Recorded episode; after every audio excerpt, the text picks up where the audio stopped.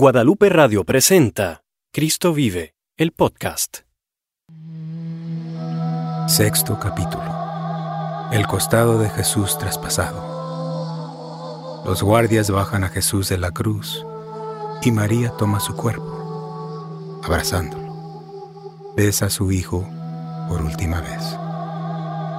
Las mujeres envuelven a Jesús en lienzos con espieces aromáticas, según es costumbre. En el primer día de la semana, María Magdalena regresa al sepulcro. Los judíos, por cuanto era la preparación de la Pascua, a fin de que los cuerpos no quedasen en la cruz en el día de reposo, pues aquel día de reposo era de gran solemnidad, pidieron a Pilato que se les quebrasen las piernas y fuesen quitados de allí.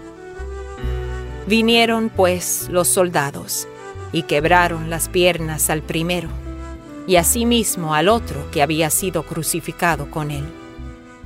Mas cuando llegaron a Jesús, No le quiebren las piernas, pues ya está muerto. pero uno de los soldados le abrió el costado con una lanza y al instante salió sangre y agua. Al atardecer, como era el día de la preparación, es decir, la víspera del día de reposo, vino un hombre rico e ilustre de Arimatea, llamado José. Era una persona buena y honrada, y era miembro prominente del concilio. Él también esperaba el reino de Dios, y se había convertido en discípulo de Jesús, pero secretamente, por miedo a las autoridades judías llenándose de valor, entró osadamente en donde estaba Pilato y le pidió el cuerpo de Jesús. Se sorprendió Pilato de que ya había muerto Jesús, y llamando al centurión, le preguntó si eso era verdad. Y comprobando esto por medio del comandante, le concedió el cuerpo a José. Bájenlo de la cruz y esclaven su cuerpo. Y luego envuélvanlo en ese lienzo limpio de lino. Según la leyenda, José usó el sagrado cáliz para recoger la sangre y el agua emanadas de la herida abierta por la lanza del centurión en el costado de Cristo, y que más tarde, en Britania, estableció una dinastía de guardianes para mantenerlo a salvo y escondido. Y los guardias bajaron a Jesús de la cruz, y María tomó su cuerpo, y abrazándolo, besó la cara de su hijo por última vez. Hijo mío.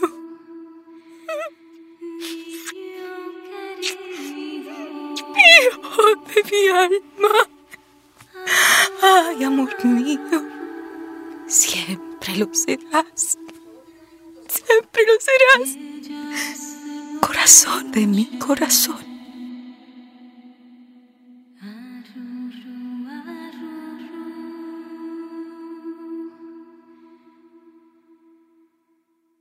y lo pusieron en su sepulcro que los sirvientes de José de Arimatea habían excavado en la roca. También Nicodemo, un rico y sabio fariseo, miembro del Sanedrín, el Tribunal Supremo de los Judíos, y versado en la ley de Moisés, fue a ayudar. Nicodemo era el fariseo que se había acercado a Jesús, visitándolo una noche pues estaba intrigado por los milagros y discursos realizados por Jesús, y fue a verlo para interrogarlo. Él buscaba sinceramente la verdad, porque la verdad es consuelo, y el que vive conforme a la verdad viene a la luz. Acompañaban a Nicodemo ese día las mujeres que habían venido con él desde Galilea. Vinieron trayendo un compuesto de mirra, y de aloes de como cien libras para el embalsamiento, según la costumbre judía. Tomaron pues el cuerpo de Jesús y lo envolvieron en lienzos con especies aromáticas, según es costumbre sepultar entre los judíos. Y después de rodar una piedra grande a la entrada del sepulcro, se fueron. María Magdalena estaba allí, y la otra, María, sentadas frente al sepulcro. También se reunieron ante Pilato los principales sacerdotes y los fariseos. Señor, acordamos que cuando aquel engañador aún vivía, dijo, después de tres días resucitaré. Por eso, ordena que el sepulcro quede asegurado hasta el tercer día, no sea que vengan sus discípulos, se lo roben y digan al pueblo, ha resucitado de entre los muertos. Y el último engaño será peor que el primero. Tendrán una guardia, pero vayan ustedes y tomen todas las precauciones que crean convenientes.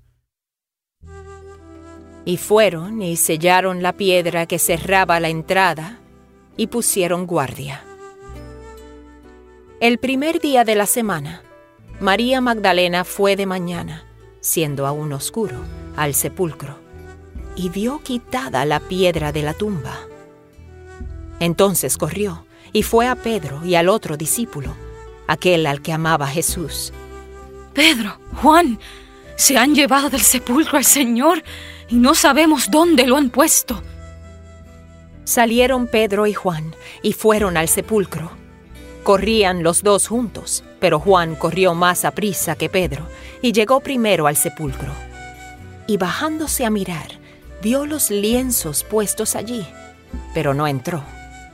Luego llegó Pedro tras él y entró en el sepulcro y vio los lienzos puestos allí y el sudario que había estado sobre la cabeza de Jesús, no puesto con los lienzos, sino doblado y colocado en un lugar aparte. ¿Qué ves, Pedro? Entonces entró también Juan, que había venido primero al sepulcro, y vio y creyó, porque aún no habían entendido la escritura, que era necesario que él resucitase de los muertos. Y volvieron los discípulos a los suyos. Pero María Magdalena estaba fuera llorando junto al sepulcro, y mientras lloraba, se inclinó para mirar dentro de la tumba y vio a dos ángeles con vestiduras blancas que estaban sentados el uno a la cabecera y el otro a los pies, donde el cuerpo de Jesús había sido puesto. Su aspecto era como un relámpago y su vestidura blanca como la nieve. Mujer, ¿por qué lloras? Porque se han llevado a mi Señor y no sé dónde lo han puesto. Cuando había dicho esto, se volvió y vio a Jesús que estaba allí, mas no sabía que era Jesús. Mujer, ¿por qué lloras? ¿A quién buscas? Señor, si tú lo has llevado, dime dónde lo han puesto y yo lo llevaré. María. Raboni, maestro. María, déjame ir porque aún no he subido a mi Padre. Pero ve a mis hermanos y diles que subiré a mi Padre, que es Padre de ustedes, y a mi Dios, que es Dios de ustedes. Fue entonces María Magdalena para dar a los discípulos las nuevas de que había visto al Señor y que Él le había dicho estas cosas. Cuando llegó la noche de aquel mismo día, el primero de la semana, estando las puertas cerradas en el lugar donde los discípulos estaban reunidos por miedo de los judíos, vino Jesús y puesto en medio, les dijo, La paz esté con ustedes.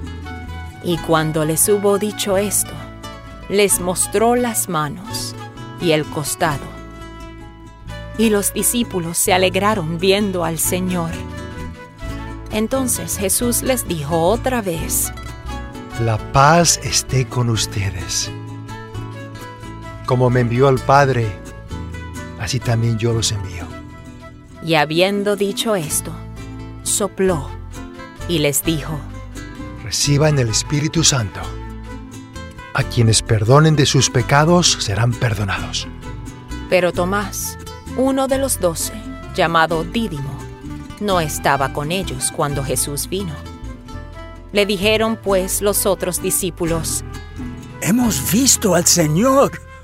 Si no veo en sus manos la señal de los clavos, y meto mi dedo en el lugar de los clavos, y meto mi mano en su costado, no creeré.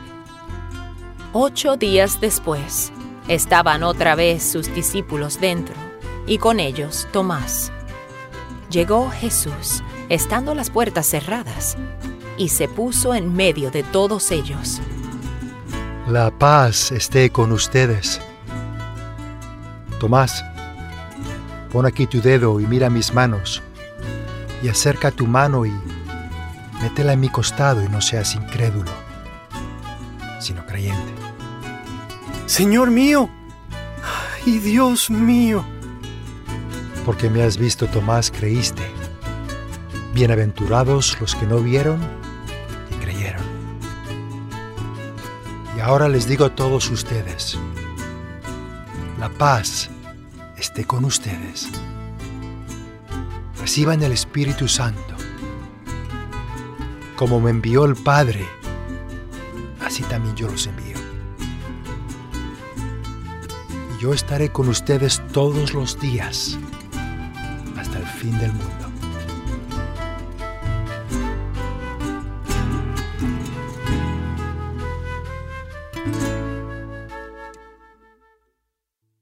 Fin del sexto capítulo. Cristo vive el podcast es una producción original de Guadalupe Radio. Con la participación de Asesor Teológico, Padre Paul Silva. Con la actuación especial de Jesús Nebot, Anne-Marie Guerra, Sal López, Efraín Figueroa, Gloria Laino, Marixel Carrero, Andrés Londono, Juan Carlos Arbelo y Denise Blasor. Soprano, Juliette Blasor. Fotografía, Sonia Ruiz y Juan Carlos Arbelo. Diseño gráfico, Marta Naranjo. Edición general, Juan Andrés Matos. Director técnico, Juan Carlos Arbelo. Música original del maestro Marcos Loya. Libreto, producción y dirección, Denise Blasor. Producción y dirección ejecutiva, René Heredia. cristovive.la. Todos los derechos reservados.